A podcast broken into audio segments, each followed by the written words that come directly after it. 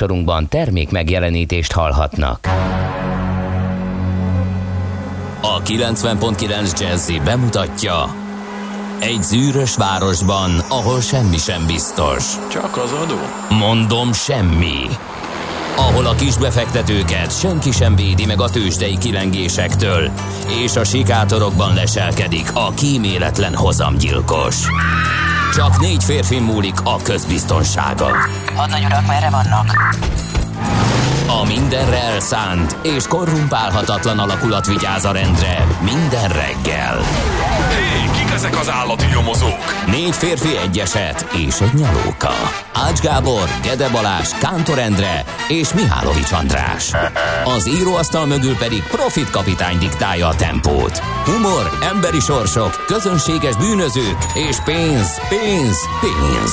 Egy különleges ügyosztály. A Gazdasági Muppet Show minden hétköznap reggel a 90.9 Jazzin. De is figyelj, ne csak a bárányok hallgassanak. De miért? Ha nincs pénzed azért, ha megvan, akkor pedig azért. Millás reggeli. Szólunk és védünk. Havas, szottyos jó reggelt kívánunk, kedves hallgatóság! Ez itt a Millás reggeli, a 90.9 Je- ö, Jazzin. Január 29-én pénteken reggel fél hét után egy perccel Ács Gáborral. És Gede Balázs, aki megnyerte a lehetőséget, hogy ilyen körülmények között eh, közlekedjen befelé. Igen, Igen. Mesélj, milyen volt. Hát figyelj, olyan, hogy egy ilyen vizes, vizes hó borítja most már az utakat és az autót is, tehát egy, az a, amit egy suhintással le tudsz tolni a szélvédőről, ugye, mert az alja már vizes, és szépen közlekedik, tehát igazán nem kell nagy munkát fordítani arra, hogy ö, kiláss majd az autóból, és hogy rendesen körbe takarítsd, ugye nem csak lukat vágunk rá. Most nem is tudnál lukat vágni rá, mert a lukra rácsúszna a felső réteg, úgyhogy most mindenképp le kell tolni az egészet. És hát az uh-huh. utak is ilyen, a sónedvesnél kicsit több van rajta, mert ez az olvat valami, ez ilyen víz, vízessé teszi az utakat, úgyhogy egyébként kellemes már szerintem ilyen 0 plusz egy körüli hőmérsékletet mértem induláskor, ahogy nézem a napi maxot is négyre várják az időjósok, úgyhogy nincsen egyáltalán hideg, ebből ered az, hogy a leesett hó az már is elkezdett vizesedni és olvadozni, úgyhogy ilyen a reggel, forgalom az nem volt erős, legalábbis itt a Balatoni út, ö, Bakcsomó pont, ö, déli pályaudvar Szélkámán tér relációban egész normális volt, bár hozzá kell tenni, hogy kivételesen időben indultam, mármint az én időmben, az azt jelenti, hogy engem a 6 órás hírek valahol ott a Budaörsi úti laktanya környékén ér ilyenkor, és uh, ugye pár perc... Engem is ott szokott majdnem. Ha, téged? Hát téged még bőven az ágyban érnek szerintem a hat órás De hírek. ja, én, nem, én akkor nem, akkor szoktam pont becsatlakozni, és akkor azon bosszantom föl magam. A hat órás hírek, az már szeretem, hogyha az autóban ér, igen. Uh-huh. Na hát, Nem most nem így történt, na, de igen. olyan, olyan, olyan reggeleken, amikor én haladok a stúdió felé. Most viszont azon morfondíroztam, hogy akár a szignálunkat átírhatnánk, hogy ahol a nagy befektetőket senki nem védi meg a kis befektetők ja. álmánykodásaitól, mert, mert, mert hogy ami itt ez ügyben folyik Amerikában egészen elképesztő, és hogy milyen hullámokat vett, de majd erről szerintem később. Jó, már csak azért is, mert elengedtem ezt a GameStop sztorit, és nem láttam, hogy tegnap éppen uh, mi történik, illetve arról hallottam, hogy tovább lépdeltek ezek a uh, befektetők és más légitársaságok, többek között légitársaságot is megtaláltak. Igen. Uh, és, és megy, a, megy a ciba, és a napon belül 50%-ok, 80%-ok röpködnek tovább. Igen, csak most lefelé éppen. Csak most lefelé éppen, hmm. úgyhogy ez egy izgalmas jelenség mindenképp. Ugye az a kérdés, hogy mivé válik ez, vagy, vagy hogy ez állandósó, vagy majd előbb-utóbb kipurcan, eltűnik ez a ö, fajta aktivitása ennek az új mm, befektetői, spekuláns rétegnek. Befektetők talán nem, mert szerintem annyira nem Figyelj. pallérozottak. Hogyha Budapesten ez megy mondjuk nem tudom, x éve, csak kisebb méretben, és nincsen benne a sortrázódás, mert nincsenek benne intézmények, eh, de hogy eh, föl tudnak pumpálni kis részvényeket eh, akárhányszor.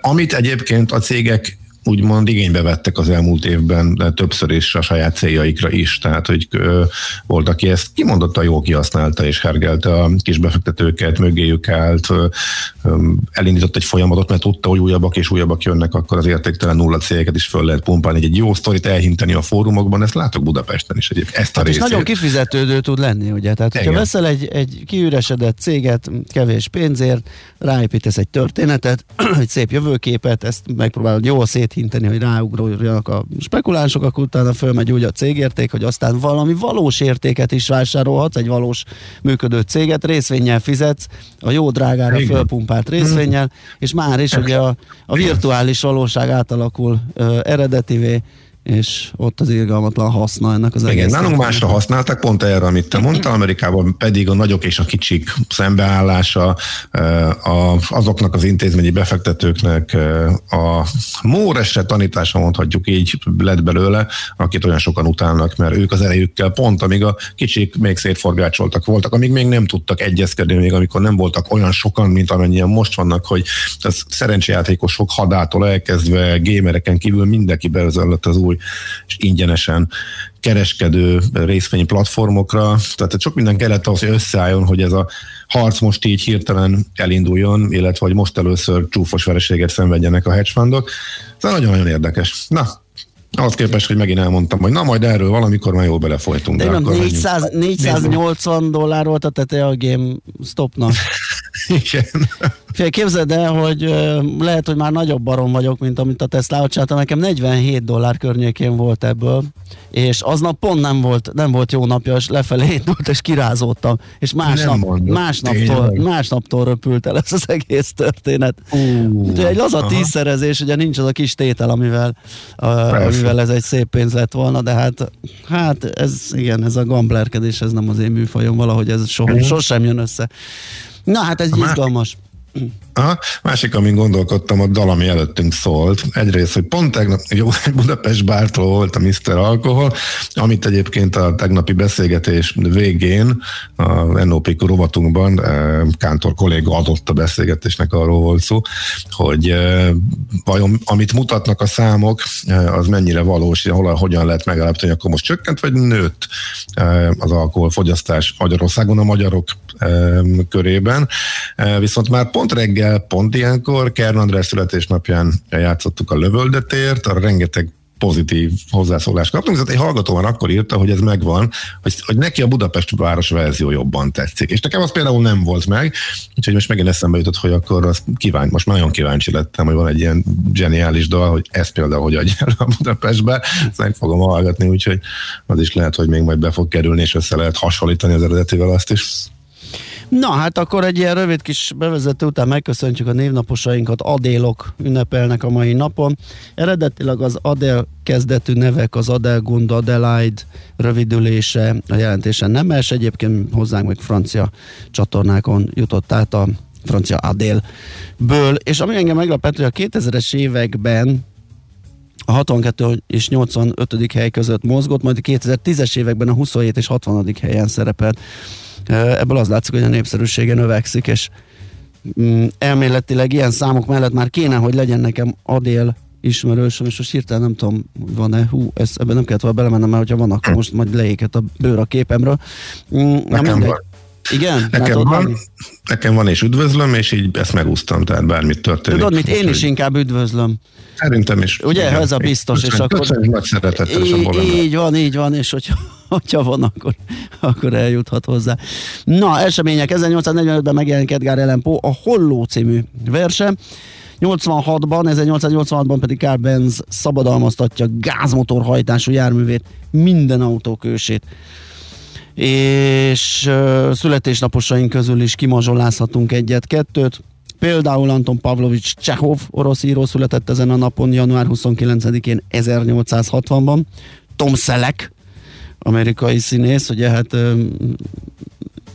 igen, a, a jaj, hogy hívta Magnum sorozat, uh-huh. ö, például, amiben sokat láthattuk, és még egyéb más mozifilmekben is felbukkant. Vámos Miklós magyar író, forgatókönyvíró is ünnepel ma, és Rogán Antal magyar politikus is bulizhat egy jót. Na, hát akkor szerintem zenélünk egyet, és utána belekukkantunk a lapokba, mit szólsz, illetve ránézek arra, hogy írtak-e nekünk a kedves hallgatók a 0630 20 10 909 re azt mondja, hogy tegnap, tegnap, tegnap, és valaki a GameStophoz írt, ja, csak beliked egy 444-es cikket, azt majd megnézzük, és azt mondja, hogy Morgó írt nekünk, urak, mit írtam a migrénről? 30 éve minden évben megjósolja a havazást. Annyira valós ez, hogy Sopronban emléktábla van a jelenségnek állítva. Tessék. Hát egyébként vannak, vannak ilyen nekem is, hogy a, a kiváló ízületeim különböző pontjai nagyon jól tudnak bizonyos légnyomás változásokat és, és egyéb időjárás változásokat jósolni, úgyhogy Na mindegy, normális havazás nem tud kialakulni, mert legutóbb az volt, hogy nagyon kevés eset, ami utána hideg jött, és hát volt egy egészen minimális mennyiség, most pedig egyből elolvad az egész, tehát körülbelül mire kivilágosodik már lényegében nem lesz belőle, és kemény pluszok lesznek ma. És nem is látszik egyébként a következő, hogy mikor lenne olyan lehűlés. Még vasárnap esetleg benézhet, de abból se tűnik e, nagy mennyiség, viszont ezek nagyon változhatnak, ugye a mediterrán ciklonoknál nagyon nehéz előrejelezni bármit is, hiszen a hőmérséklet az nem nagyon fog stimmelni. Ahogy belépünk a februárba, onnantól kezdve meg azért már elkezd csökkenni az esély egy húzósabb és hosszabb téli időszaknak, úgyhogy Hát ez se lesz már valószínűleg egy az a, az a nagyon kemény havastél, az most már egyre biztosabbnak látszik. Na hát akkor egy kis zene, aztán jövünk a lapszemlével.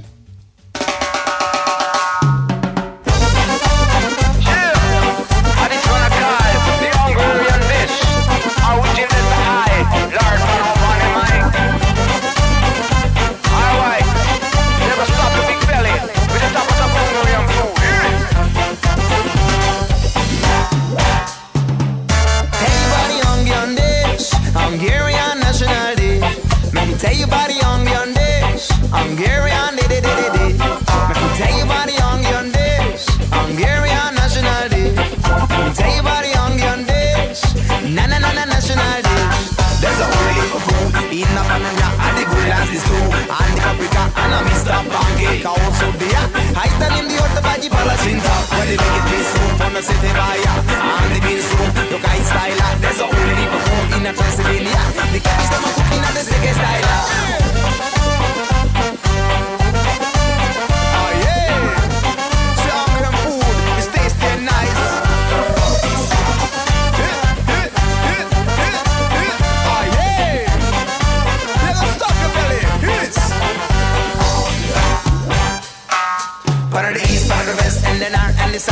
delicious thing you I put it in your mouth and it is a high. And the dang in the belly them'll give good food It'll stop your belly from the east, from the west and north and the south A delicious thing you I put it in your mouth and it is a high. And the dang in the belly them'll give good food Hear this now then ready for the hunger dish. The number, number, number, number, number one it. My delicious thing I demand them can wish. And hunger and wise them I all go with it. There's a whole heap of food in a panonia. I the good as this too. And the paprika and a Mr. Pancake also there. I tell in the other by the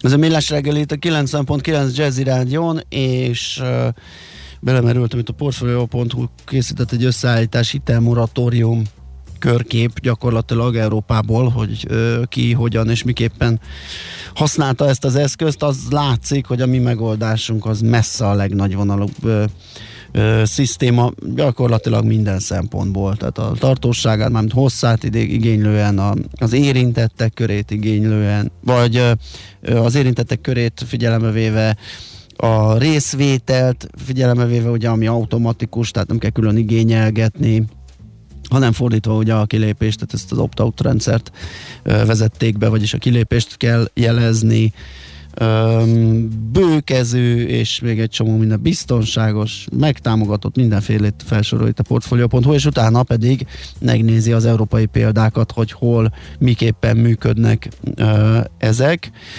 Egyébként a, a legmagasabb a moratórium alatt álló hitelek aránya Európa szerte úgy néz ki, hogy Cipruson, Magyarországon és Portugáliában a legnagyobb. A másik vége a, a listának pedig, ahol ez a legalacsonyabb, az Németország, Luxemburg és Lettország.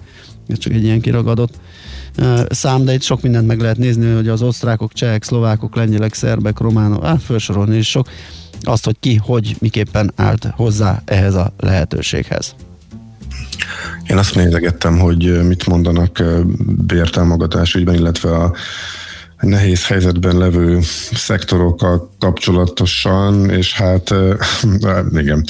Tegnap ugye döntött a kormány arról, hogy a korlátozások változatlan formában maradnak fönn, tehát még több hónap után észszerűsítéseket sem vezetnek be, ahol már látszik, hogy mondjuk esetleg túl szigorú, vagy ahol bármelyik irányba változtatni lehetne a tapasztalatok alapján november 11-e óta van változatlan a rendszerünk, ez a mondhatjuk fél lockdown, mert ugye ennél sokkal súlyosabbak is vannak máshol.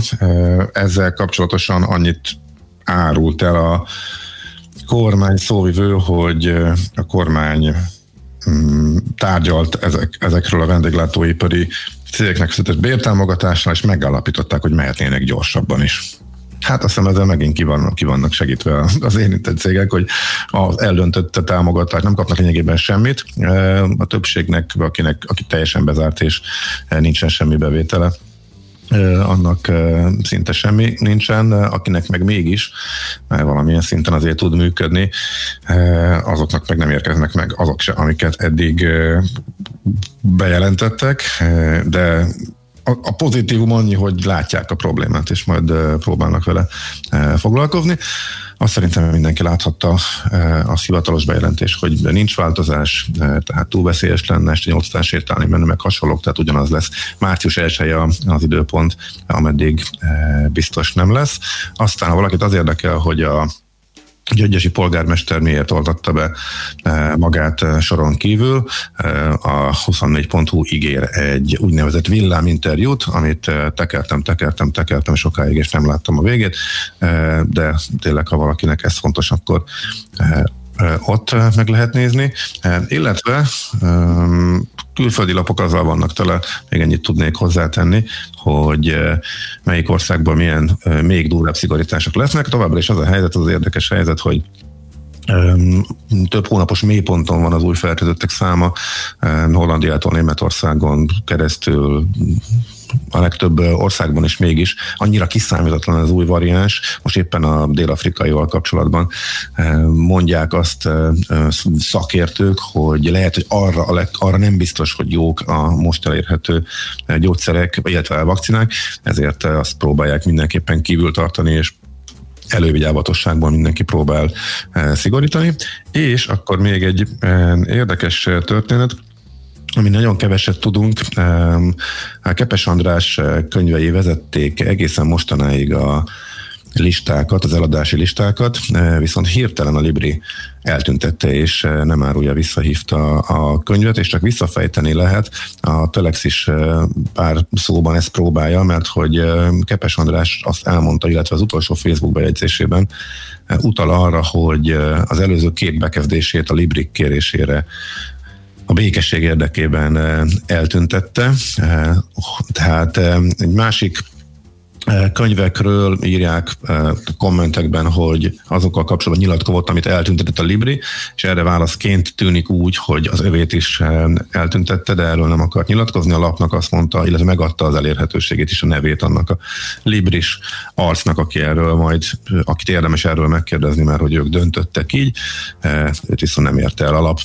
Úgyhogy azért mindenképpen szokatlan az, hogy a legnagyobb sikernek számító és a könyv eladási listát hosszasan vezető, illetve az a második helyen álló könyvet egyszer csak eltüntetik. Az a lánc, amelyik mondjuk a piacnak több mint a fele önmagában egyedül. Úgyhogy erre, még itt nyilván erről fogunk sokat hallani, ki fog derülni, hogy mi történt.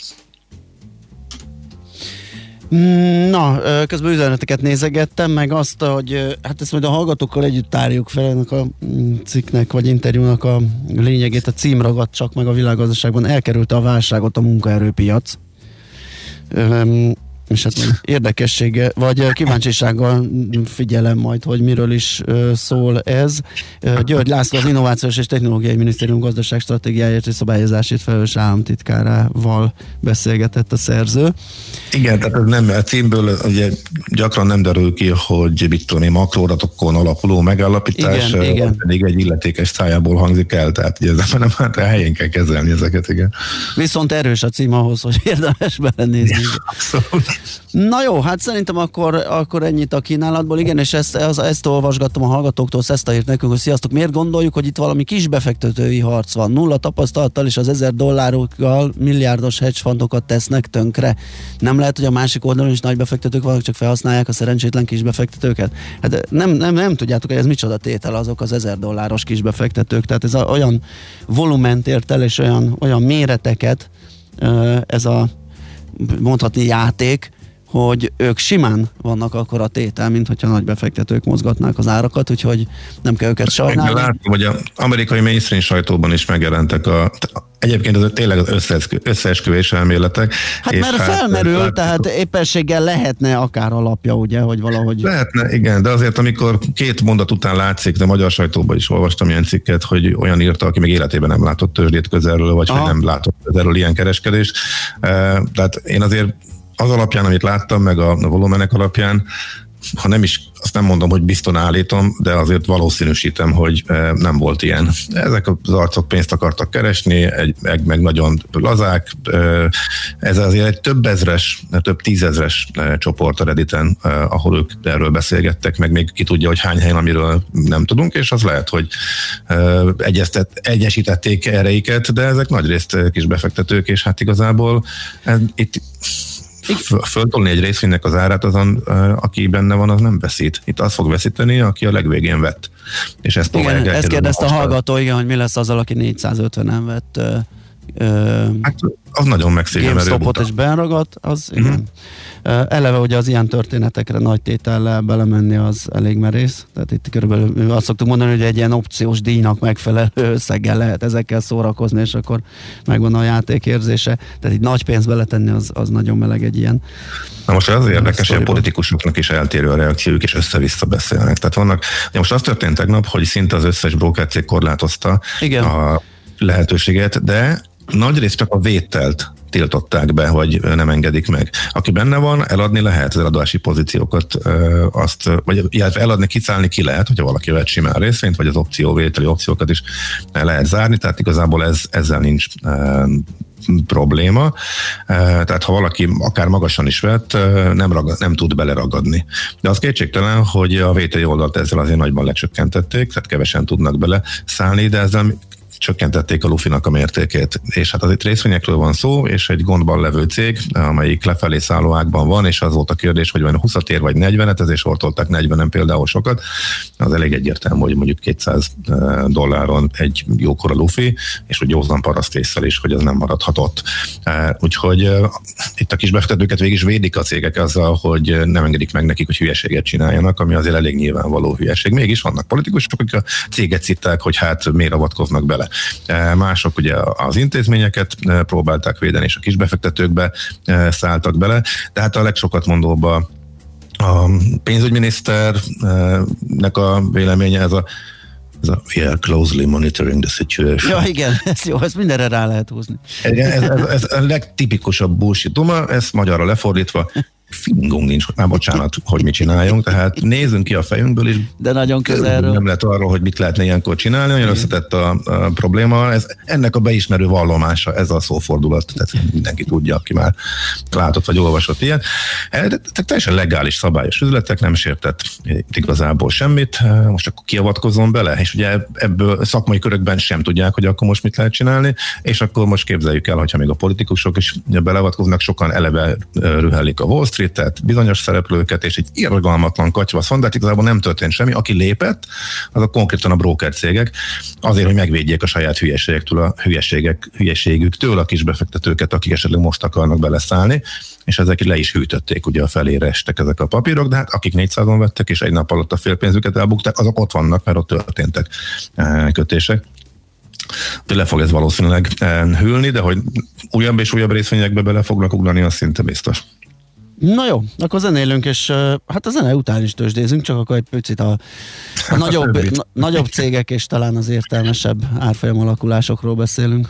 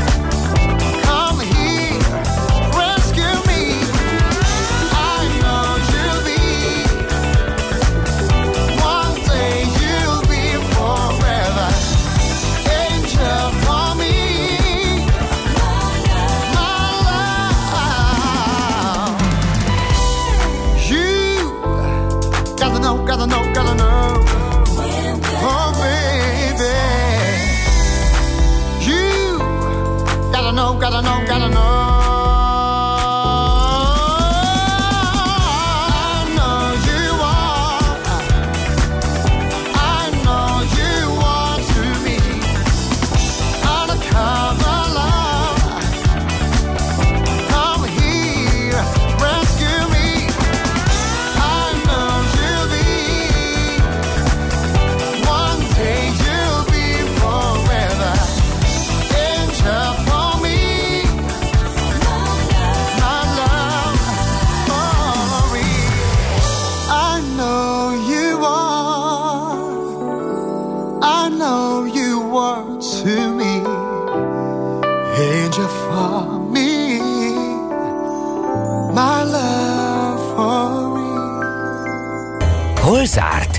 Hol nyit? Mi a sztori? Mit mutat a csárt? Piacok, árfolyamok, forgalom a világ vezető parketjein és Budapesten. Tősdei helyzetkép következik.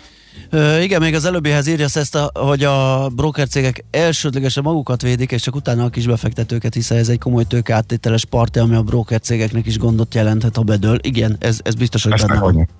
Uh-huh. Ez biztos, Igen. hogy benne van. Mindenki.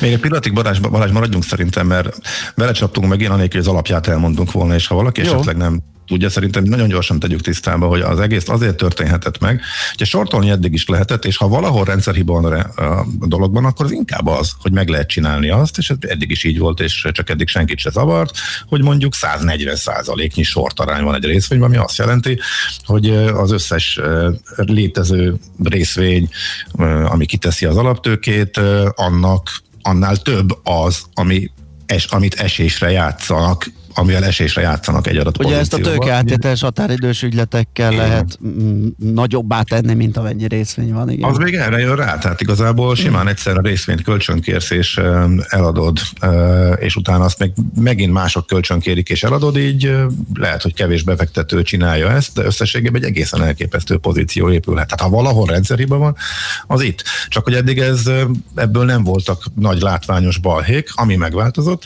hogy minden eddiginél több kis befektető gyűlt össze a másik oldalon, a vételi oldalon, most a válságban pedig különösen, mert hogy más iparágokból, például a kaszinókból is, amik bezártak, átözönlöttek a tőzsdére, látva hatalmas emelkedéseket, ehhez pedig az kellett, hogy elterjedjenek a, és a Robin Hood erre a legnagyobb, legnagyobb példa, azok a kereskedési rendszerek, ahol két gombnyomással telefonodról tudsz játszani nagy pénzekkel, ráadásul ingyen. Ez meg egy másfél évvel ezelőtti történet, amikor hirtelen nullára estek a jutalékok, és ezek értek így egyben, rendkívül sok befektető, és az eddig is úgy volt, hogyha shortban, gondban vagy, akkor azért a tőkeátét miatt elfogy a pénzed, és fölfele korlátlan meddig tud egy részvény menni, akkor, akkor ki kell, hogy ugorjál a pozícióból, le kell, hogy zárd, a veszteséget minimalizálnod kell, mielőtt elfogy a pénzed, tehát a short squeeze jelensége eddig is megvolt, csak ez most egészen extrém mértéket öltött, és ezek az arcok, akik ott megbeszélték, hogy ebben van lehetőség, ők igen kimondottan az alapján másztak rá a részvényekre, ahol a legnagyobb volt a short arány, mert tudták, hogy ha ott beindul, ott a legkisebb emelkedéssel, amit elindítanak, váltható ki a legnagyobb olyan hatás, hogy akik sorban vannak, kénytelenek menekülni. Ha valaki zárja a sortot, akkor az vesz, az ő oldalukra áll, és innentől kezdve fölgyorsul, és innentől kezdve robban, és mindenki a vételi oldalon e, találja magát. Ahogy az árfolyam megy, újabb sortosok zárnak, és innentől kezdve jön a lufi. Tehát e, sok minden összeért, hogy ez pont e, most történt meg. És ha hogy tudod megoldani, hát ebből mondjuk az adódik, hogy hát akkor a sortolás lehetőségét kell igazából szűkíteni, mert hogy azt nem mondhatod, hogy hát vegyen kevesebbet akárki.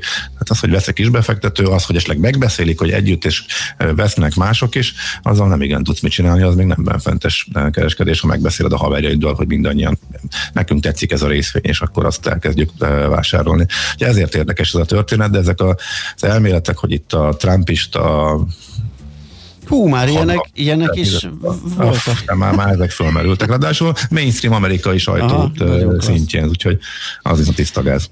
Közben itt a Seeking Alpha küldött nekem egy hírlevelet, amiben természetesen összeállított egy 25-ös listát a leginkább, a sortnak leginkább kitett részvényekről. A második helyen egyébként a a, hogy szoktuk ezt mondani, az, az ágy, fürdő és az azon is túl cég. Igen, igen. Ugye, ágyfürdő, és, ágyfürdő és mögött, vagy valami, igen. igen.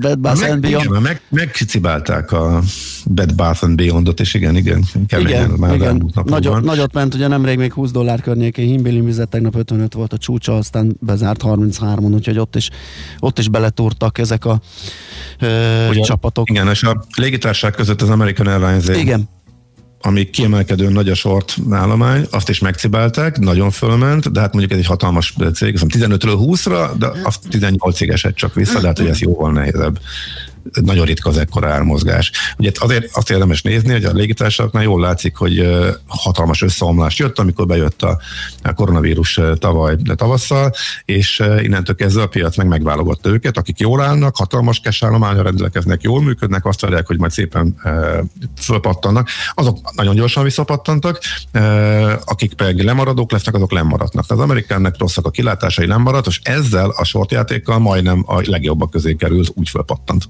Teljesen Na, hát a nagy mozgások után- dolgok történtek. Már-már ilyen álmoskásnak tűnő tőzsdei beszámolót akkor gyorsan letoljuk. A Budapesti érték tőzsde mm, tegnap eh, 1,1%-kal emelkedett, ez 475 pont, 43.552 lett a záróérték, 9 milliárdos a forgalom, és a Telekom kivételével emelkedtek a a vezető részvények. A MOL például 1,7%-kal 2246 forintig, az OTP 1,6%-kal 13.510 forintig, a, a, a, mi volt a másik, a Richter emelkedett még egy szerényebb mértékkel, egy negyed százalékkal 8210-ig, és ahogy említettem, a Telekom nem bírta ezt a tempót, és mindegy egy forinttal, vagyis negyed százalékkal csökkent az árfolyama 397-re. Amerika nagyon röviden ellentétje a tegnapi napnak, most tehát engedett ez a short squeeze Luffy azáltal, hogy korlátozták a vételeket, ez most így kipukkadt, leeresztett, a nagy esések voltak a korábbi napok mánia részvényeibe. E, emiatt csökkent az a félelem, hogy a hedge fundok kénytelenek a hatalmas veszteségeit get úgy kompenzálni, hogy más papírokat is eladnak, amelyek nem érintettek ebben a történetben. Ezért aztán az előző napi nagy esés után visszapattant a teljes piac, és ismét pozitívban van minden nagy index az idei évet tekintve. Egy százalék emelkedés volt, a Nasdaqben csak fél. A Nasdaqen azért kisebb, mert hogy jelentettek nagy tech cégek, amelyek ha jó eredményt produkáltak, akkor is e, estek, e, például az Apple, e, de ott is meg lehet találni néhány rossz. Facebook is esett két és fél százalékot, tehát a nagy tech papírok a irgalmatlan ralliuk után eh, korrigáltak, a Tesla is végül is ebbe a eh, kategóriában van, de pont a nagyok estek, de ugye a teljes piac szépen ment felfelé. Tőzsdei helyzetkép hangzott el a Millás reggeliben. Na hát ez alatt az idő, úgyhogy be is harangozunk László B. Katit híreket mond nektek, utána pedig visszajövünk, folytatjuk a millás segélyt itt a 90.9 Jazzin. Addig akár írhattok is nekünk a 0630 20 10 909-re. Most már mm, jól működik minden csatornánk, Viber, WhatsApp és SMS is. Műsorunkban termék megjelenítést hallhattak. Reklám Az új Volkswagen Keddi megérkezett, és sok újdonsággal könnyíti az életet. Új Innovision műszerfal, Gessi kulcs nélküli nyitás és indítás, extra nagy panorámatető, LED fényszórók és akár hétülés. Az új Keddi csak egyet nehezít meg, hogy valami mást válasszon. Próbálja ki nálunk.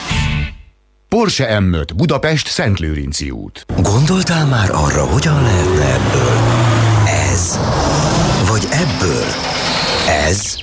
Ha igen, mutasd meg nekünk! Az MVM Edison Startup versenyen azokat az ötleteket keressük, amelyek képesek befolyásolni a jövőnket, hogyan hasznosítsuk jobban az energiát, legyen hatékonyabb a munkánk és jobb a világunk. Jelentkezz 2021. január 31-éig a most induló és idéntől az érett szakaszban lévő fejlődő vállalkozásoddal is az mvmedison.hu-n.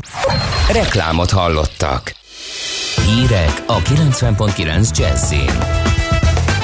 Március 1-ig meghosszabbította a kormány a járvány miatt hozott tilalmakat. Folyamatosan szabadulnak a nyílt Ausztrál teniszbajnokság résztvevői a karanténból. Csapadékos, de enyhébb időjárás lesz ma 5 fok körüli hőmérsékletekkel. Köszöntöm a hallgatókat, következnek a részletek. Március 1-ig meghosszabbítja a kormány a koronavírus járvány miatt november óta érvényben lévő szabályok hatáját, jelentette be tegnap Gulyás Gergely miniszterelnökséget vezető miniszter. A kormányinfon közölte, a kabinet szerdai ülésén meghallgatta az operatív törzs beszámolóját, és azt állapította meg, hogy a novemberben hatályba lépett intézkedésekkel sikerült megfékezni, kordában tartani a járvány terjedését. A szakértők ugyanakkor egyetértettek abban, hogy oltás hiányában bármilyen enyhítés újbóli járványhullámhoz és még radikálisabb későbbi szigorításokhoz vezethetne. Tegnap elkezdték az oltást az idős otthonokban, szociális intézményekben. Az oltócsapatok hétvégén is dolgoznak, mondta Galgóci Ágnes, a Nemzeti Népegészségügyi Központ osztály vezetője. Január elején négy idős otthon lakóit oltották, ők megkapják a második adag vakcinát. A következő célcsoport azok az idősek lesznek, akik saját otthonukban laknak. A Magyar Telekomot és a Vodafont vizsgálja a GVH emelet versenyfelügyeleti eljárást indította, miért valószínűleg mindketten megtévesztően hirdették mobilnet csomagjaikat egyes közösségi alkalmazások korlátlan igénybevételével. A versenyfelügyeleti eljárás megindítása nem jelenti annak kimondását, hogy a vállalkozások a jogsértést elkövették. Pár hónapig még áruhiány lehet az IKEA-nál. A koronavírus járvány miatti nehézségek ellenére a cég magyarországi bevétele 8,5%-kal 98 milliárd forintra nőtt a vállalat pénzügyi évében az előző évihez képest, mondta az üzlethálózat regionális kereskedelmi vezetője. A járvány érezhető átalakulást hozott a vásárlói szokásokban megnőtt az e-kereskedelem, az előző évhez képest megduplázódott. Mint mondta, ez a növekedés erős nyomást is jelentett az üzletmenetben, ugyanakkor lehetőséget adott arra, hogy több munkavállalót foglalkoztassanak Magyarországon. Diákok ezrei tüntettek a felsőoktatási törvény ellen Görögországban, Aténban és Tesszalonikiben órákra megbénult a közlekedés. A tüntetők a tanulmányi idő korlátozását és egy egyetemi rendőrség létrehozását kifogásolják. A felsőoktatási törvény módosítása szerint a jövőben eltanácsolják azokat a hallgatókat, akik túllépik a rendes tanulmányi idő másfélszeresét. Kivételeket a szabályozás abban az esetben enged, ha diákok bizonyítani tudják, hogy tanulmányaik mellett dolgoznak. Folyamatosan szabadulnak a nyílt Ausztrál teniszbajnokság résztvevői a karanténból. A játékosokat, edzőket és kísérőket péntektől kezdődően engedik ki a szállodákból, amint egy 960 játékos edző és kísérő három Melbourne hotelben töltötte az elmúlt 14 napot. A játékosok érkezésük óta napi 5 órát edzhettek. Az a 72 bal szerencsés viszont, aki fertőzött személlyel utazott egy repülőgépen, még ennyi időre sem hagyhatta el a szobáját. Az időjárásról ma már enyhébb idő lesz, délen délnyugaton a szeles időben akár 10-12 fok is lehet. Sokfelé várható eső, északkeleten havazás, havas eső. A legészakibb tájakon azonban kitart a hideg, itt délután sem lesz több plusz 1-2 foknál. Köszönöm a figyelmet, a hírszerkesztőt László B. Katalint hallották. Budapest legfrissebb közlekedési hírei a 90.9 Jazzin a City Taxi Dispécsejétől. Szép jó reggelt kívánok a kedves hallgatóknak! Éjszaka esett némi hó a városban, de már el is olvadt, így nem okoz fennakadást. Bár még nincs jelentős forgalom, mégis történt már két baleset. Az egyik a Szépvölgyi úton az Árpád fejedelem útjánál, itt most gyalogos gázolás miatt helyszínelnek. A másik baleset a 8. keletben a Népszínház utcában a Teleki László térnél történt, itt a villamosok helyett most pótlóbuszok járnak. A bevezető utakon is jó tempóban lehet haladni, csak az M3-ason az m 0 után sűrűsödik a forgalom.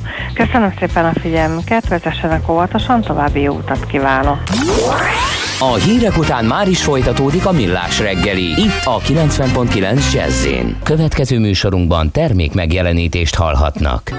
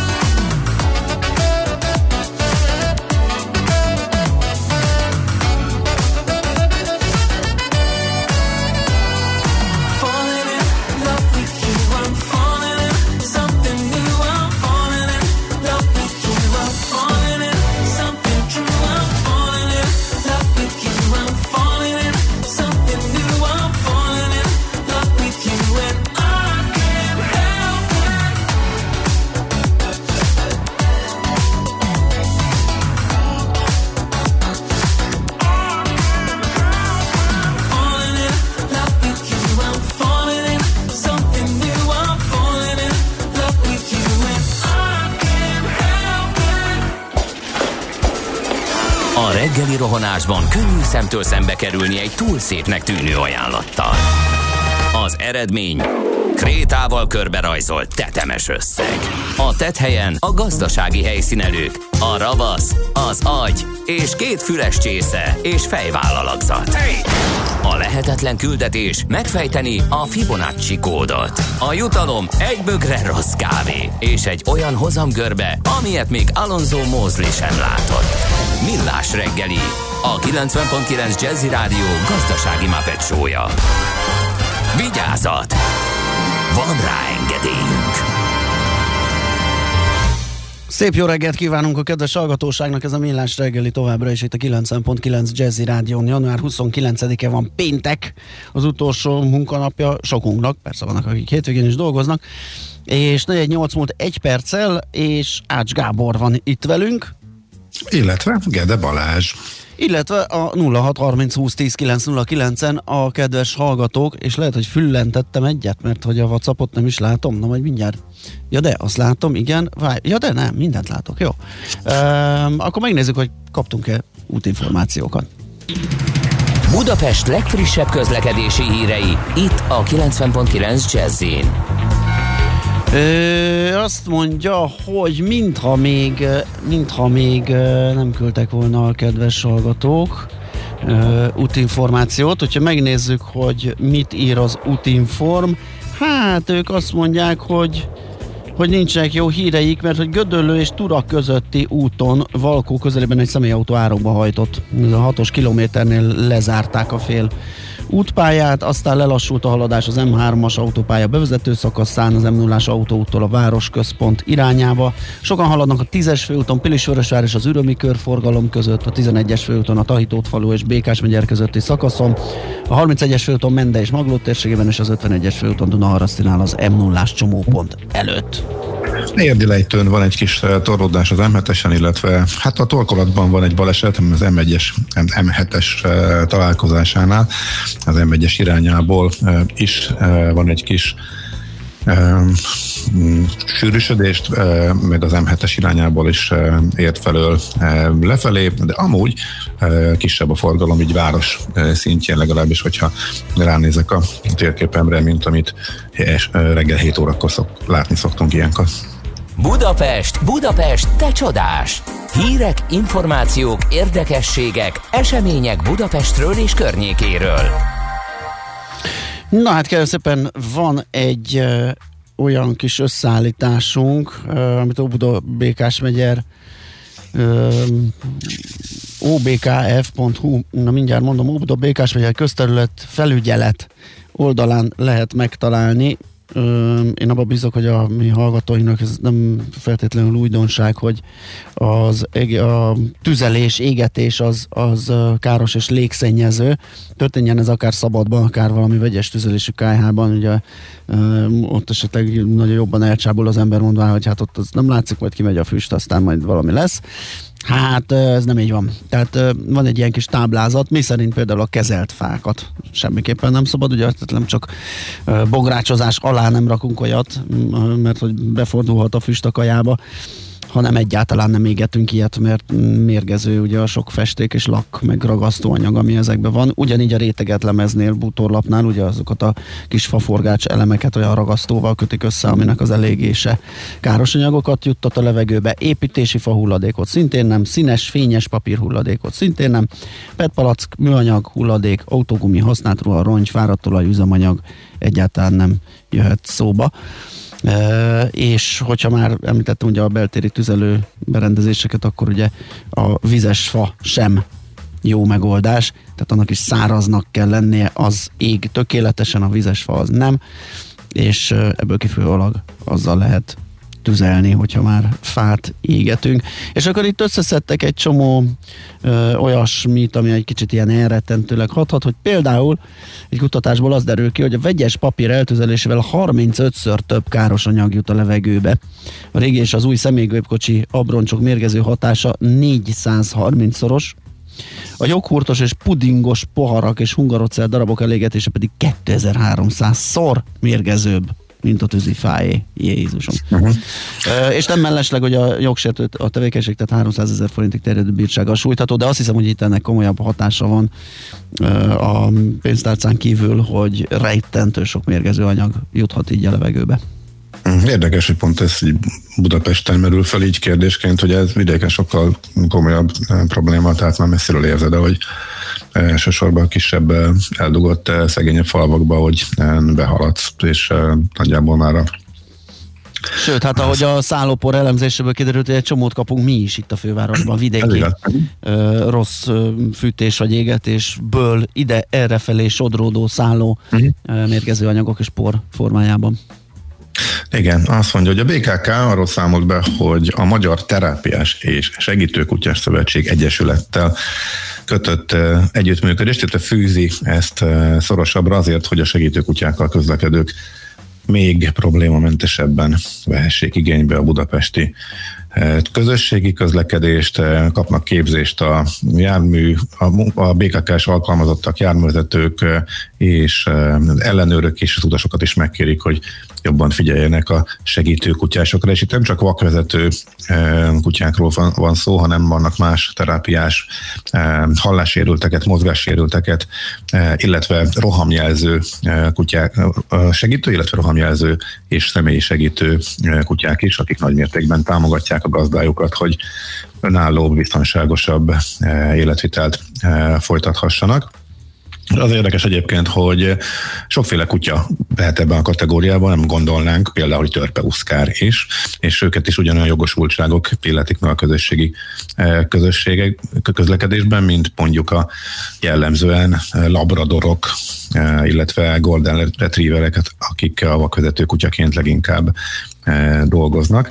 E, mindkettejüknek van egyébként fényképes e, okmányuk, a kutya díjmentesen, díjmentesen és szájkosár nélkül is utazhat. Ez fontos, mert azért láttam óriásit belővölteni gépjárművezetőt a mikrofonba, hogy szóval kutya, tehát oda kellett neki magyarázkodni, hogy külön, hogy szájkosár nélkül felszállta Mm. És igazából nem volt uh, fehér botja a gazdájának, és ebből rögtön egy üvöltő gépkocsizető lett. Rá, rájuk fér azért a, a képzés, ezt mindenképpen mondhatjuk, és akkor azt ígérik, hogy ez így uh, majd mindenképpen pozitív változás lesz, és persze kérik az utasokat is, hogy uh, figyeljenek jobban és segítsék a, a kutyákkal, a terápiás kutyákkal utazókat. Aztán egy, még egy apró hír, amin jót mosolyogtam, sikerült anélkül kiadni egy közleményt arról, hogy milyen elképesztő színvonalemelkedést érzékelnek a utasok a Ferihegyi Nemzetközi Repülőtéren.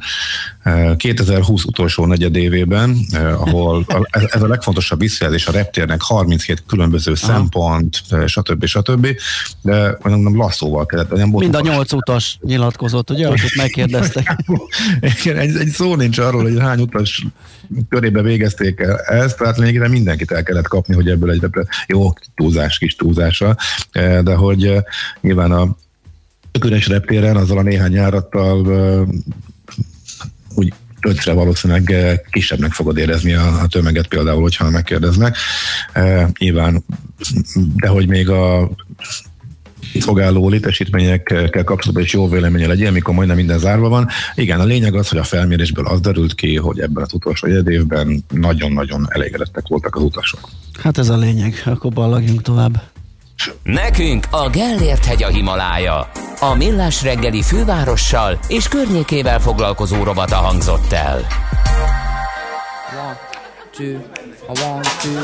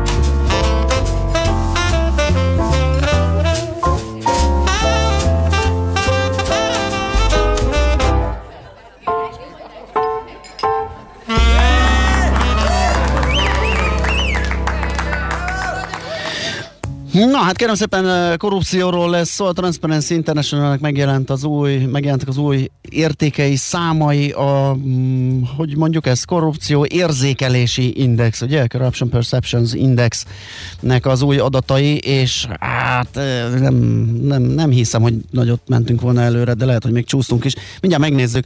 Marta József Péter, a Transparency International Magyarország ügyvezető igazgatója a telefonvonalunk túlsó végén. Szia, jó reggelt!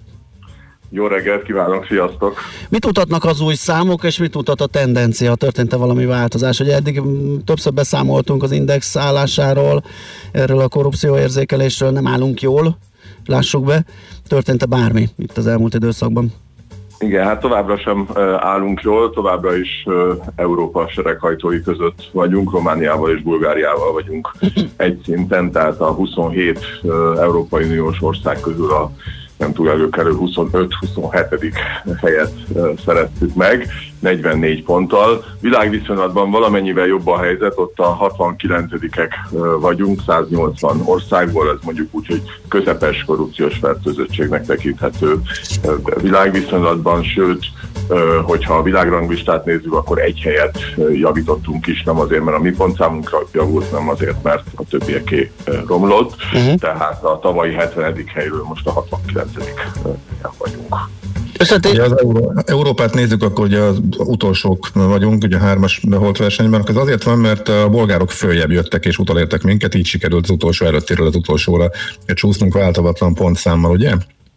Így van, tehát a bolgárok egyel följebb jöttek, és a románok pedig ugyanott voltak már tavaly is, ahol mi, és így alakult ki ez a, ez a hármas volt verseny. Hadd kérdezem meg, hogy itt mik a legfontosabb szempontok, mert hogyha az elmúlt tíz évet visszanézem, milyen grafikonok látszanak, akkor mi 55-ről lementünk 44-re, de például Észtország fölment, eleve 64-ről indult, és ők meg folyamatosan emelkedtek, és fölmentek 75-re, és így van most egészen elképesztő különbség. Tehát mit csináltak mi, és mit csináltak ők? Igen, hát ez nagyon jó ez az összehasonlítás Észország és Magyarország között, mert ez a két ország ez pont ellentétes pályán haladt, és a legnagyobb különbség az pont ennek a két országnak az esetében figyelhető meg, mármint a legnagyobb változás ez alatt a 9 év alatt. Észtország fölfele ment, 11 ponttal, Magyarország pedig lefele ment 11 ponttal. Ennél nagyobb változás se pozitív, se a negatív irányba nem történt egyik ország esetében sem. A visegrádi országok, tehát ugye a mi legközelebbi szomszédaink, partnereink, az, azok valamelyest csökkentek 2000, tehát rossz, ro- romlott az eredmény 2019-ről 2020-ra, de ha a 9 évet tekintjük, akkor, akkor a visszaesésük az vagy minimális, vagy mondjuk Lengyelország esetében még van egy kis előrelépés is. Tehát Igazából ö, azt lehet mondani, hogy Magyarország az ebből a szempontból egy szélső esetnek tekinthető, mármint a vissza- a visszaesés mértékét illetően, és hát ennek az oka az nyilvánvalóan az a típusú minta, korrupciós mintázat, ami kialakult Magyarországon. Ez a, amit nagyjából úgy lehet leírni, hogy egyfajta központosított, szélsőségesen központosított korrupció alakult ki, amikor a korrupció az rendszernek a lényege, és nem pedig mellékhatása. És ennek a, a, az állam fogjulejtésének a jelensége ágyazott meg, magyarul az, hogy az állami eh, intézmények azok nem a központi kormányzat kontrollját jelentik, hanem sokkal inkább a központi kormányzat akaratát eh, közvetítik. Tehát a független intézmények eh, autonómiájának a megnyírbálása ez alapvetően járult ahhoz hozzá, hogy Magyarországon ez a rendszer szintű korrupció ki tudott alakulni, legalább két szempontból. Az egyik az az, hogy lehetővé tette bizonyos közpénzszivattyúkat, tehát mondjuk itt gondolok a letelepedési államkötvényre, amelyből önmagában 21 milliárd forint kára származott a magyar adófizetőknek, de hát lehetne más folyamatokat is mondani, vagy más ilyen közpénzszivattyúkat, akár a mondjuk a legutóbbi időkből is, és talán majd még erre rátérünk. De a másik ok, ami miatt nagyon fontos az, hogy az államfogjulejtése előmozdította ezt a rendszer szintű korrupciót, az pedig az, hogy egész egyszerűen az állami intézmények nem üldözik kellőképpen a korrupciót, sőt, a kormányközeli szereplők esetében van, amikor egyáltalán nem üldözik. Tehát a Magyar Ügyészség 2010 és 2017 között egyáltalán nem emelt vádat fajsúlyos kormány közeli szereplő legyen az politikus vagy ö, üzletember esetében. Aztán utána lett három vádemelés, ugye a jól ismert ügyekben ö, Mennyi Roland, ö, Boldog István, Simicska György, de hát egyrészt ott is felvethető azért a, hogy mondjam, politikai számítás, másrészt meg hát azért ez mégiscsak a csepp a tengerben. Uh-huh. Ugye ez az új index, vagy az új érték a 2020-as évet vizsgálja, ugye azt mondtuk, hogy értékét tekintve nem változott az előző 2019-hez képest, de összetételében esetleg, illetve hát egy járványon terhelt év volt, azt, azt hogy lehetett figyelembe venni a számítás során, vagy mik derülnek ki? Tehát vagy pontosan Simonka György, ugye? Mert ugye Simicskát értettem. Ja, Simonka, Simonka én is, igen, tényleg, igen, igen, gyanús is volt. Ja, bocsánat, Simonka, Simonka. Györgyöt akartam mondani. Aha. Elnézést. Igen. Uh, Simicska is van, tehát... igen, de, már más. Őről más, más kontextusban emlékezünk meg. Uh-huh. Igen, tehát a 2020-as évet ugye alapvetően meghatározta a járvány, és azt mondanám, hogy a korrupciót illetően a 2020-as évekre a korábbi tendenciák felgyorsulása volt a jellemző, és itt nem is feltétlenül, vagy nem is elsősorban a korrupció szót használnám, hanem a, ugye angolul ez frappánsabb, ez a kronizm, tehát az a, a haveri kapitalizmus csúcsra járását, ezt, ezt, ezt használnám itt a, erre az évre, ugyanis nagyon nagy mennyiségben folyattak ki közpénzt kormányközeli szereplők számára. Tehát mi úgy látjuk, hogy a járványt hát egyfajta ürügyként használta, vagy a járvány kezelését egyfajta ürügyként használta a kormányzat arra, hogy még inkább helyzetbe hozza a kormányközeli oligarchákat, haverokat, és általában véve a klientúrát, hogyha mondjuk gondolunk a Magyar Turisztika Ügynökség által kiosztott egyébként általában teljesen átláthatatlan többnyire pályázatok nélkül kiosztott 84 milliárd forintra, ha gondolunk a vadászati kiállításra eltapsolt milliárdokra, ha gondolunk a Matthias Corvinus kollégium, ami ugye egy egy- egyszerű szakkollégium volt még mondjuk egy évvel ezelőtt, neki odaítélt nem kevesebb, mint 500 milliárd forintra, amely, amely több, mint a teljes felsőoktatás egyéves támogatása Magyarországon. Szóval, hogyha ezekre a horribilis összegekre gondolunk, akkor azt lehet látni, hogy itt tulajdonképpen azzal szembesülünk, hogy ez a típusú haveri államkapitalizmus, amelyik persze már régebb óta kialakult Magyarországon, ez még inkább felgyorsult. És a másik tendencia, amit lehet mondani a járványal kapcsolatban az az, hogy mindennek a haveri kapitalizmusnak jogszabályi szinten is próbálnak megágyazni, illetve hát nem csak próbáltak, hanem meg is ágyaztak, mert hogy például a az alaptörvényt is módosították, ugye a közpénz fogalmát szűkítették, és az pont azzal a veszélyen jár, hogy az állami alapítványok, illetve az állami ö, vállalatok ö, pénzkezelése az nem minősül majd közpénzkezelésnek, ez a gazdálkodás kikerül majd a közpénzgazdálkodás fogalma alól, és ez azzal a veszélyen jár, hogy például egy, egyáltalán nem lehet majd közérdekű adatokat kérni ezektől az intézményektől, és vagy hát ugye máshogy fogalmazva a közpénz ugye még gyorsabban veszítheti el a közpénz jellegét, hogy ezzel a új keletű szállóigével. Igen. A járvány, a régiós országok is hasonlókat csináltak, hogy az elmúlt év a járvány év az kimondottan rossz lett, és szinte mindenkinek romlott az indexe? Nagyon érdekes, hogyha megnézzük az Európai Unió országait, akkor tíz országban látunk romlást uh, 2019-ről 2020-ra, és öt országban látunk javulást. Tehát valóban a járvány az hát rosszat tett, mondjuk így, a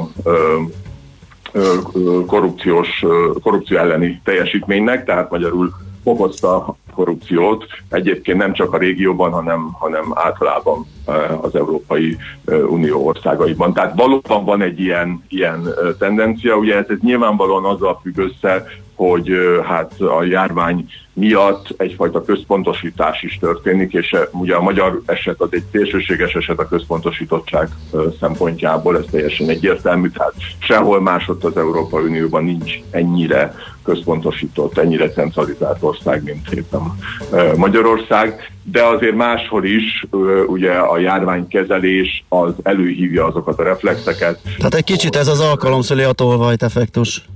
Hát igen, tehát hogy rendeletileg kell kormányozni, és hogy, és hogy tulajdonképpen mindent a központi kormányzatnak kell eldönteni. És én még azt sem mondom, hogy ebben nincs valamennyi igazság. Tehát nyilván, amikor vészhelyzet van, akkor nem lehet általános társadalmi vitát uh, folytatni, csak az a baj, amikor ezzel a helyzettel visszaél egy kormány. Uh-huh.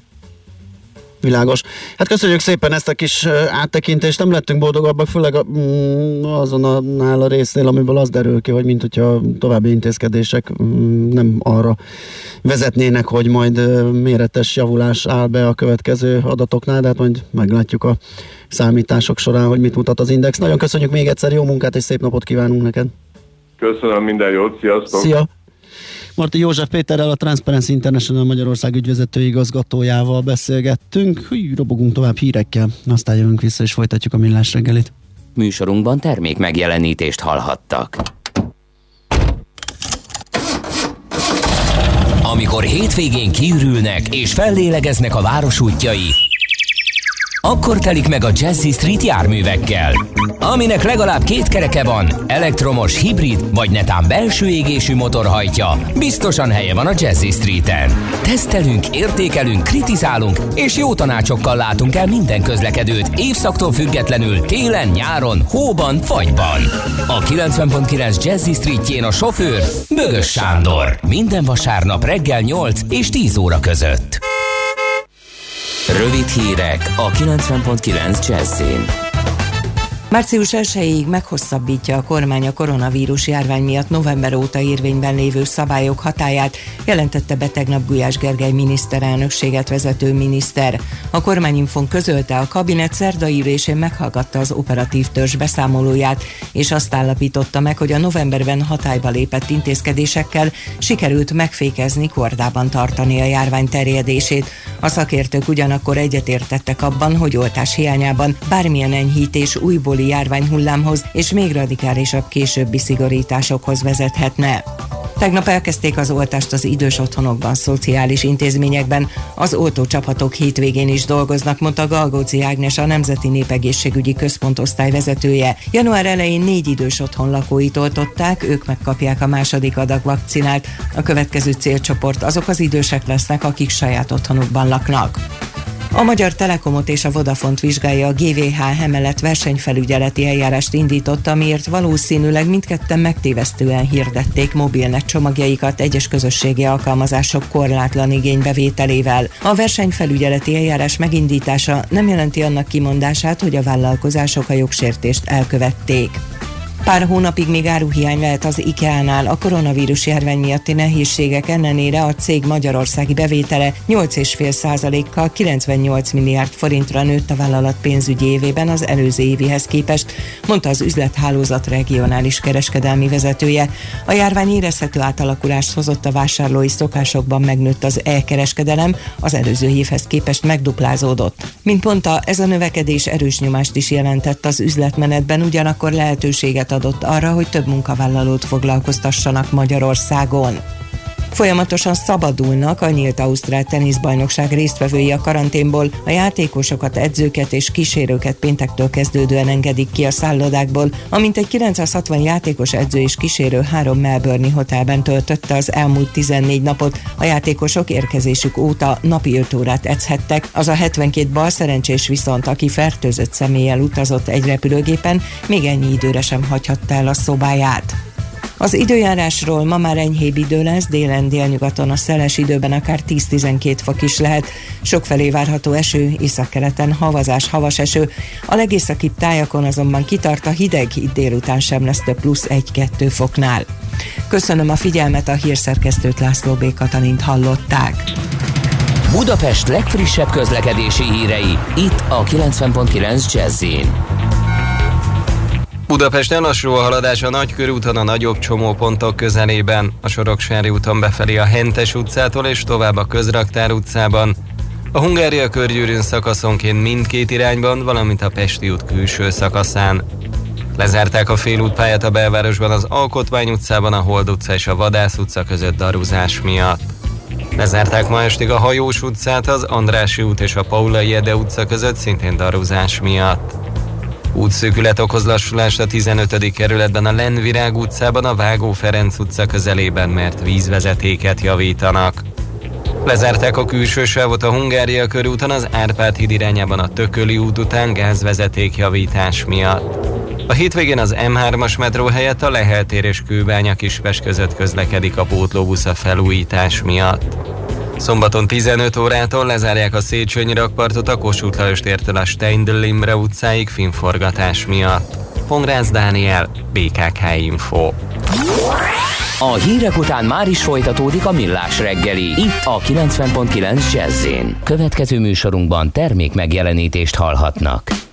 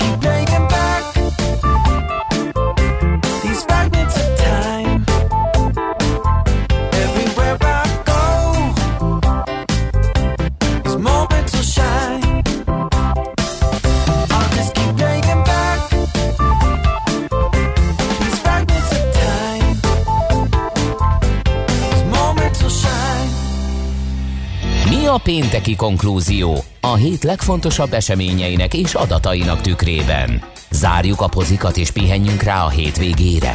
Milyen események hatnak a piacra a hétfői nyitásban? Devizák, részvények, tőke és árupiacok. Heti események és jövő heti felkészülés. Értékpercek. A millás reggeli treasury rovata következik. Hát igen, zárjuk a pozikat, ugye ezt hallottuk a szignálban, hát itt most volt az utóbbi időben. Azt szokták mondani, hogy a sortos tud a legjobb vevővé válni, mert van egy pont, amikor mindent áron meg akarja venni. Na hát megint visszatér ez a, ez a, ez a short történet, mert hogy a részvénypiaci korrekció indulhatott, vagy indulóban van, fene tudja, majd meglátjuk, de többen pedzegetik, hogy ebből még lehet egy nagyobb korrekció is, és a fókuszába, a gyújtópontjába akár pont ezek a folyamatok ö, lehetnek, mint a ö, GameStop story. Sági Pállal, az OTP Global Markets üzletkötőjével beszéljük át ezeket. Szia, jó reggelt!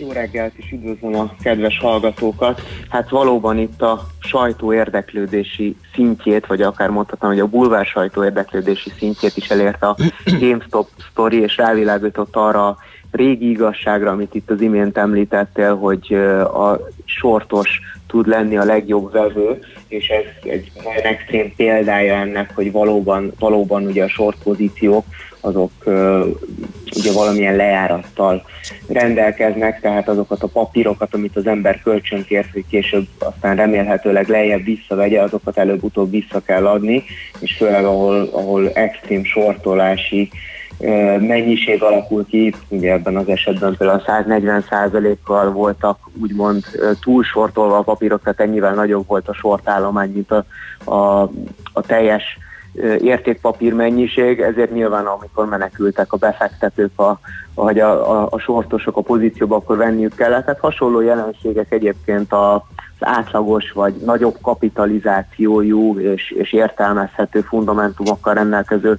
részvénypiacokon is vannak, és talán egy ö, nagyban ezt a jelenséget láthattuk éppen a tegnapi napon, amikor is ugye ö, a az idei év legnagyobb esése, sőt október óta legnagyobb esés, ahol ugye az S&P 500-as index szerdán 2,6%-kal zuhant, ezt korrigálta tegnap a tőzsde, és voltak 2% körüli pluszokban is a piacok. Tehát látszik az, hogy a részvénypiacok azok igenis idegesek, és, és azért nagyobb volatilitás van. Nem az a kiegyensúlyozott emelkedés, amit a tavaly évben láthattunk, és különösen a harmadik, negyed évben már azt gondolhattuk, hogy kolbászból van a kerítés, és tényleg mindent ö, széttépnek a befektetők. Azért némi kiózanodást hozott itt a, a január második fele, és nagyjából ugye odaesett vissza például az S&P 500-as index, ahol az idei évet elkezdte. És azt gondolom, hogy ez egy teljesen normális jelenség, azért az idei évnek meglehetősen feszes értékeltségi szintekkel ugrottunk neki, és azért azt láthatjuk, hogy azok a nagyon pozitív várakozások, amik például itt a vakcinációra vonatkoznak, és ugye azok a remények, hogy már a második negyed évben visszatérhetünk a normális életünkhöz, és nyitnak a határok, és elindul a turizmus. Ezek a várakozások azért valószínűleg túlzottan optimisták voltak, ahogy itt a látoltottsági adatokat látjuk, különösen ugye Európában, úgyhogy e, részben ez rontja a hangulatot, illetve azért azt gondolom, hogy azt is figyelték a, a piaci szereplők, hogy azért Jerome Powell, a Fed döntés során legalábbis rövid távon nem volt éppen optimista, erre először ugye zuhantak a tőzsdék, majd azért, hogyha jobban belegondolunk, azt is figyelembe kell venni, hogy továbbra is a fiskális és monetáris stimulusok velünk lesznek az idén, ezek pedig rettenetesen nagy támogatást adnak a piacoknak, tehát óriási tere az esésnek emiatt mégsem volt. Uh-huh. Uh, ugye többen azért kongatják a vészharangot, és az elmúlt folyamatokkal um, párhuzamba állítva esetleg egy korrekciót, egy nagyobb részvénypiaci korrekciót is el tudnak képzelni, ugye mert pont a rossz oldalon, vagy a vesztes oldalon azok a hedge fundok álltak, akiknek nyilván komoly portfólióik vannak, és ezért más, esetleg nyereséges részvényeket is eladhatnak azért, hogy ezeket a bukókat fedezzék, ez aztán pedig beindíthat egy nagyobb korrekciót. Ezt, ezt hogy látod, hogy mennyire van ennek realitása már, amennyiben ezt így előre prognosztizálni lehet most egy-két rossz nap után? Igen, ez, ez, ez csak egy nagyon rövid távú jelenség, hogyha ez így Aha. van, tehát valószínűleg tartom, hogy a, a GameStop és az ehhez hasonló részvényekben folytatott, hát hogy is mondjam, kisbefektetői lázadás, az azért tartós nyomot nem fog tudni hagyni a, a, a nagy kapitalizációi papírok mm. piacán elképzelhető, hogy ez is, ez is részt vett benne, azért, hogyha egy picit távolabb lépünk, és a nagy képet próbáljuk megragadni, akkor tényleg inkább azt érdemes figyelembe venni, hogy az idén sok minden fog történni, valószínűleg egy nagyon izgalmas év lesz, és lesz egy ciklikus fordulat, lesz egy óriási felpattanás, aminek aminek nagyon sok következménye van. Az egyik az például az, hogy valószínűleg azért a kötvényhozamok is emelkedni fognak. Ezzel ugye a diszkontráta is nő, tehát a, gyakorlatilag ez egy, ez, egy, ez egy nagyon érdekes fejlemény lesz. Valószínűleg az idén még a kötvények nem lesznek vonzóak, pont azért, hiszen ugye emelkedő hozamkörnyezetben ugye csökken a, a uh-huh. kötvények árfolyama. Ez tud kedvezni a részvényeknek, és a részvényeknek ez a nagyon magas értékeltségi szintje valamelyest lejjebb is mehet, már csak azért is, mert a, a gazdasági ciklusban való fordulat valószínű, hogy jobb profitabilitást, vagy hát sokkal jobb profitabilitást fog eredményezni, mint a tavalyi évben. Ez pedig ugye a, a PPR mutatóból például a számlálónak ugyan, hogyha az mondjuk emelkedik, de a, a, a nevező is emelkedik, akkor ez a péperrel mutató ugye egy picit lejjebb tud kerülni, tehát kicsit kevésbé lehetnek túlértékeltek. Ez is támasztathat, de az biztos, hogy a befektetők jobban fognak válogatni a részvények között, és ezt most már több helyen is nyomon lehet követni, illetve lehet érzékelni egyfajta átsúlyozást a növekedési típusú growth részvényekből az érték alapú részvények a, a value irányába, ez pedig azért egyfajta piaci konszolidációt, illetve egyfajta kockázat kerülést is mutat a befektetők részéről. Uh-huh. Uh, talán összefüggés lehet a dollár erősödésével is az előbb leírt folyamatoknak. Gyakorlatilag a hét elején ugye előtt egy lokális csúcsot az euró-dollár, vagyis a, a dollár gyengült még egy picit, és onnantól gyakorlatilag az 1.23 fölötti régióból folyamatosan uh, kisebb megszakításokkal erősödik. Most itt az 1.20-21 környékén tanyázik a kurzus. Itt, itt mire lehet számítani dollárfronton? Valóban azért a, ugye ez ellentmond annak, hogy a, az elemzők többsége, vagy a fundamentális elemzők többsége hosszabb távon továbbra is dollár gyengülést vár. Ennek ugye számos oka van, e, ezek között érdemes megemlíteni ugye azt, hogy a, az USA-ban erősebb ugye a, a monetáris stimulus, nyilván dollárgyengítő, aztán ugye, a, hogyha előre tekintünk, akkor az egy lényegesen magasabb hiány, magasabb adósságpálya van, úgy szinte ebbe az irányba hat, aztán ugye az Európa is az árkozik föl, és vélhetőleg szűkülni fog a növekedési különbség a két régió között szintén dollárgyengítő, és az USA-ban valószínű, hogy ugye hamarabb föl fog pattanni az infláció, tehát ez sem tenne jót a zöldhasúnak, mégis azt láthattuk, hogy erősödött a dollár.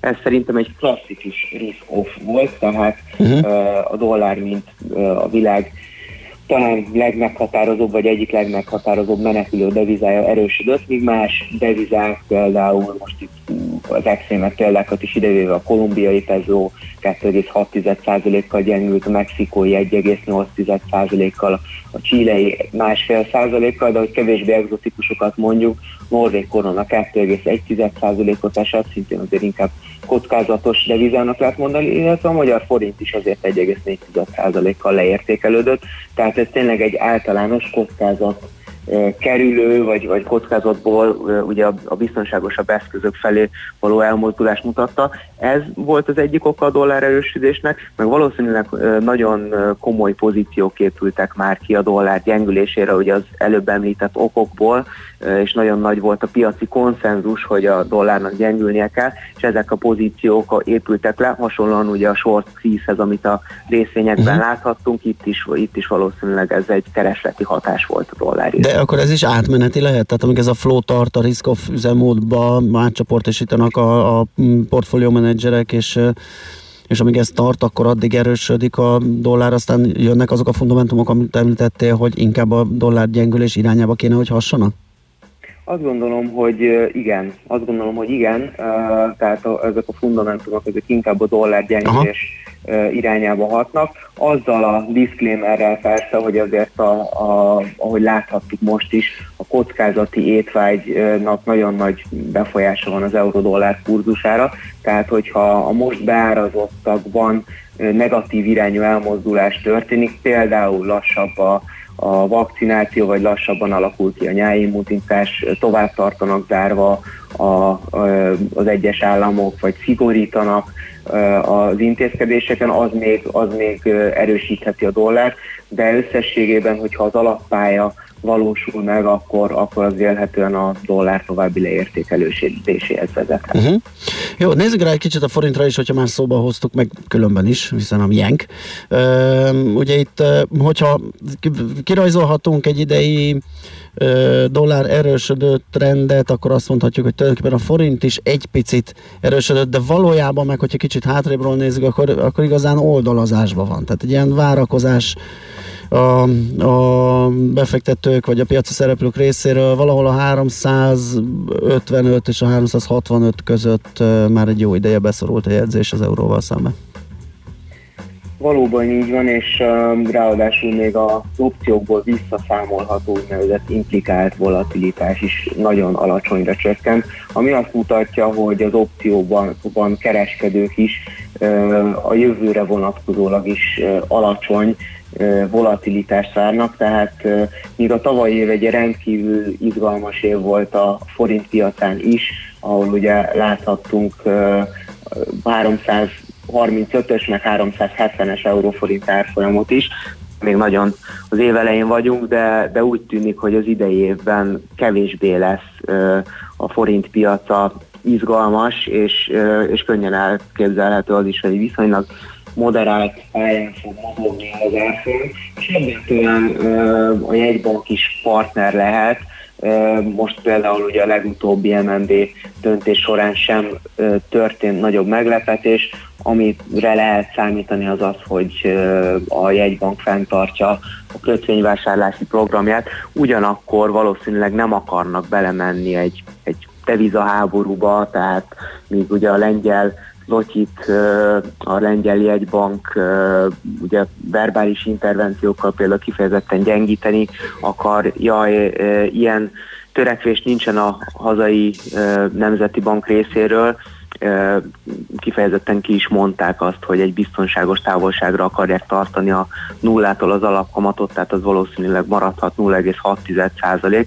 Ez ugye némi kockázati prémiumot ad a, a forintnak, és valószínűleg a, a jegybank nulla- jelenleg 0,75%-os ö, betéti rátával, egy hetes betéti rátával fogja finom hangolni a forint kínálatot, és elsődlegesen persze nem árfolyam célja van, de azért az árfolyamnak fontos szerepe van ugye az inflációban, ami viszont ugye elsődleges célja a jegybanknak, és ahhoz, hogy ezt az érzékeny egyensúlyt fenntartsa, valószínűleg ezzel a finom hangolási eszközzel fog élni.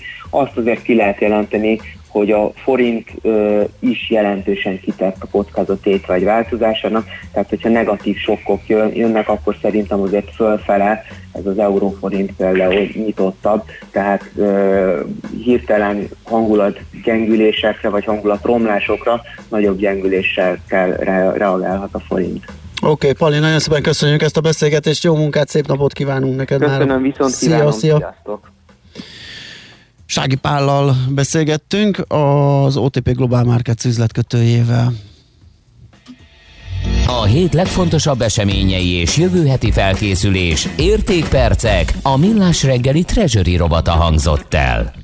Azt kérdezi egy hallgató, hogy jó reggelt valaki kideríteni, mi lett az influenza járványjal. Hát én szerintem az lett, nekem évek óta ugye nagy dilemmám, hogy oltassak, ne oltassak, uh, mi legyen az influenza. Akivel beszéltem, az is vegyes volt, ő oltatott influenzára, de van, akinél így alakult, valakinél nem. Én meg viszont minden egyes szezonban elkaptam valamit, vagy megfáztam, vagy influenzás lettem, és valószínűleg ez a védekezés, ez a maszkozás, meg ez a, ez a, ez a távolságtartás ennek is, erre is jótékonyan hatott, úgyhogy én mm, en- ennek tudom be, és én ezzel továbbra is Igen. kísérletezni fogok, hogyha eltűnik a, a, a Covid, valószínűleg ebben az időszakban továbbra is maszkban fogok járni, mert egész egyszerűen ez a legjobb megoldása ezek Mhm. szerint annak, hogy az influenzát is el tudjuk kerülni. De egy jó darabig még kötelező is lesz. Egyébként a, mm, este megjelent az a kormányrendelet, amire utaltak a tegnapi eh, bejelentésnél, Eh, tehát a kínai vakcinát eh, ránézésre be lehet hozni, magyar, ja, nem ránézésre, bocsánat, hogyha a külügyminiszter úgy ítéli meg, hogy eh, körbenéz a világban és lát egy millió embert, aki megkapta, akkor nem kell hozzá engedély. Ezt eh, tegnap eh, rendeletbe iktatták, és megjelent a, a közlönyben este. Úgyhogy eh, most mindegy, hogy mit mond az OGI, legalábbis a kínai vakcinával kapcsolatosan, mert hogy már most tudható, hogy egy millió fölött oltottak vele Kínában, önmagában, és egyébként már Szerbiában is használják. Ami érdekes, a népszava hozza például a Publikus Intézetnek a felmérését. Eh, Hát az, hogy valaki be akarja oltatni magát, hogy hajlandó a kínaival, vagy nem, az nagyjából párt elkötelezettség kérdése. A fideszesek fele az MSZP-sek 0 százaléka, illetve a DK-sok 0 százaléka. Nagyon, nagyon kemény. Nyilván én vannak benne szofisztikáltabb eh, számok is. Összességében még mindig alacsony az oltási hajlandóság, de kimondottan rákérdeztek az orosz és a kínai vakcinára, és az orosszal, uh, orosznak nagyobb a, a hitele, a kínainak a legkisebb, uh, de az orosz, a orosszal kapcsolatosan 55% a, fideszesek, MSZP-sek 4, momentumosok 10%, de a kínainál van a legnagyobb megosztottság. Amit mi kérdeztünk itt a hallgatóktól a múlt héten, hogy engedély függvényében az már ugye föl sem merül, mert hogy már engedély nélkül is be lehet hozni a eh, kínait, úgyhogy ebből valószínűleg az lesz, hogy hit kérdése lesz, hogy eh, beoltatják-e magukat az emberek, és nagyjából igen, akik hisznek a miniszternek, illetve a kormánynak, azok beoltatják magukat a kínaival, amelyik a legnagyobb, a leghamarabb jöhet nagy mértékben, akik meg nem azok nem megvárják a továbbiakat. Hát, hogy ez összességében az oltási hajlandóságra hogyan hat, meg hogy ezzel így el lehet érni azt a szintet, amit uh, úgy társadalmi szinten uh, szükségesnek tartanak a szakértők, mert szerintem nincs ember, aki ezt megmondja, illetve hogy mikorra lehet elérni így. Aztán a Transparency International korrupcióérzékelés indexéhez jött, hogy azért a kis csillagot tegyétek ki, hogy ez most egy politikailag elfogult, célzott vélemény, ez így erős. Hát ezt így erre így még nem tudjuk, nem tudjuk kitenni, hogyha valaki objektív cáfolatát tudja adni, akkor esetleg el- elfogadható. Amúgy nemzetközileg alkalmazott és sok-sok A módszertana abszolút átlátható, áttekinthető. Úgy vizsgálnak, és ebből ez jött ki. Igen, így is van, tehát a, pusztán az eredmények nem tetszése, az még nem indokolja, hogy mi ezt megjelöljük, vagy megbélyegezzük, mint egy vélemény. Ahogy, igen, ahogy így hallgatjuk, egyébként sokkolónak tűnik. De ez ugye Abszolút. minden országban pont ugyanúgy nézik és csinálják. Úgyhogy Ez, ez ennyi. ez, ez ilyen. László Békat jön a hírekkel, aztán jövünk vissza, folytatjuk a millás reggelit itt a 90.9 Jazzin, egy picit megnézzük az eredetét a minősített fogyasztóbarát